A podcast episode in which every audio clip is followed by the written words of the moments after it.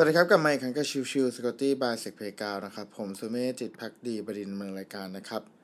episode นี้เป็นเอพิโซดของ Chill Chill Security นะครับ ซึ่งแน่นอนว่า โอเคก็เป็นเรื่องปกติของช่วงวันอังคารประจำเดือนเอ่อก็เป็น Patch Tuesday ครับ เป็นเรื่องของตัว Microsoft August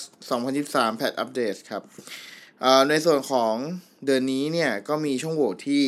ค่อนข้างเยอะอยู่เหมือนกันนะครับ ก็จะมีเรื่องของ period escalation แน่นอนครับ เป็นปกติเลยที่จะเจอกันบ่อยๆ ก็คือตัวของ period escalation คือการเพิ่มสิทธิ์จาก user ธรรมดาให้การเป็นสิทธิ์สูงสุด อยู่ที่ 18 ช่องโหว่นะครับ แล้วก็มี security bypass อยู่ 3 ช่องโหว่ remote code execution อยู่ที่ 23 ช่องโหว่นะครับเอ่อ10 information disclosure แล้วก็ 8 denial of service แล้วก็สุดท้ายคือ 12 ช่องโหว่ที่เป็นเรื่องของ spoofing attack นะครับ แต่ในเรื่องของการถูกโจมตีครับณปัจจุบันตอนนี้จะมี 2 ช่องโหว่ที่เริ่มถูกใช้งานและถูกโจมตีแล้ว ก็คือเรื่องของตัว Microsoft Office นะครับ ที่เป็นตัวของ Defense In-Depth Update นะครับ ก็เป็นพาร์ทที่ต่อเนื่องจากเมื่อเดือนที่แล้วนะครับ ในส่วนในช่วงของเอ่อตัวเดือนที่แล้วเนี่ยมีการปล่อย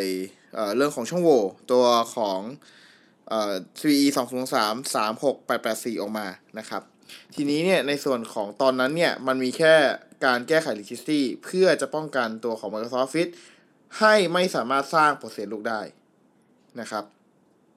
ในตอนนั้นเป็นแบบนั้น แต่ว่าณตอนนี้ล่าสุดนะครับ ก็ได้มีการแพทช์ออกมาแก้ไขเรียบร้อยแล้วนั่นเองนะครับ คือเป็นช่องโหว่ที่ถูกด่ายเยอะมาก เพราะว่าออกช่องโหว่มาไม่มีแพทแล้วคุณก็ต้องปล่อยให้ตัว user รออีกเป็นเดือน แล้วก็มีการพยายามเหมือนคล้าย ๆ กับ ไม่จะจะเรียกว่าเป็นการขายของก็ไม่เชิงก็คือเน้นย้ำว่า โอเคตัวของ Windows Defender สามารถป้องกันได้แล้วนะ ประมาณนั้นนะครับ อีกชั่วโมงหนึ่งครับที่ถูกใช้ในการโจมตีแล้วนะตอนนี้ก็คือเรื่องของ CVE 2 0 3 3 8 1 8 0 นะครับ .net and Visual Studio Denial of Service นะครับ อันนี้ก็เป็นช่องโหว่ที่เริ่มมีการถูกใช้ในการโจมตีนะครับ แต่ว่า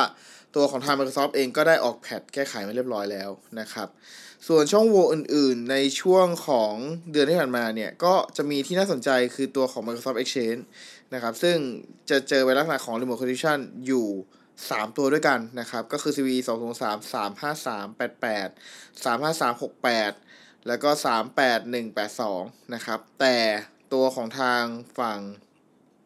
Microsoft ยังไม่มีการปล่อยเรื่องของข้อมูลที่เป็นรายละเอียดออกมา แล้วก็ยังไม่มีข้อมูลที่เป็นในเรื่องของตัว security research ใด ๆ นะครับ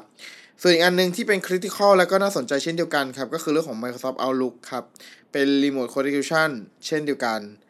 แต่ยังไม่มีข้อมูลออกมา แล้วก็ตัวของ Microsoft Teams ครับ ก็จะเป็นอ่า remote code execution 2 ตัวด้วยกันนะครับ CVE 2 3 2 9 3 2 8 กับ 2 9 3 3 0 นะครับ ทั้งคู่เป็น critical vulnerability เลย แต่ว่ายังไม่มีข้อมูลปล่อยออกมา อีก service หนึ่งที่มีการปล่อยออกมาอีกครั้งหนึ่งนะครับ ก็คือตัวของ Windows Message Queuing นะครับ ซึ่งใน part นี้เนี่ยจริงๆแล้วคือเอ่อถ้าใครติดตั้งตัวของ Microsoft Exchange แล้วดำเนินการติดตั้งตาม recommend ของทาง Microsoft จะมีการตัว enable message queuing ด้วย ซึ่งใน part จริง ๆ แล้วเนี่ยไม่จำเป็นต้องใช้งานก็ได้ แต่ว่า Microsoft มีการระบุไว้นะครับทั้งนั้นน่ะเอ่อมันกลายเป็นว่าถ้าสมมุติว่ามีการเปิดให้สามารถเข้าถึงได้จากอินเทอร์เน็ตภายนอกก็อาจจะถูกโจมตีได้นั่นเอง ในตัวของเดือนล่าสุดครับ มีปล่อยเอ่อแพทอัปเดตตัวของช่องโหว่ด้วย 3 ตัวด้วยกันนะครับ CV 2 0 3 3 5 3 8 5 CV 2 0 3 3 8 2เอ่อ3 6 9 1 1แล้วก็ CVE 2 0 3 3 6 9 1 0 ทั้งหมดเป็นส่วนของ Windows Message Queuing ทั้งสิ้นนะครับ แต่เช่นเดียวกันทาง Microsoft หรือยังไม่มี Security Researcher เจ้าไหน ออกมาให้ข้อมูลพาร์ทนี้เพิ่มเติมนะครับนั่นก็ต้องอาจจะต้องรอในเรื่องของรายละเอียดแบบนี้ อีกทีหนึ่งว่ามันรุนแรงแค่ไหนนั่นเอง นะครับ โอเคไปส่วนนี้ก็ประมาณนี้ครับ ขอบคุณทุกท่านที่เข้ามาติดตามรับชมใหม่สำหรับวันนี้ลากันไปก่อน สวัสดีครับ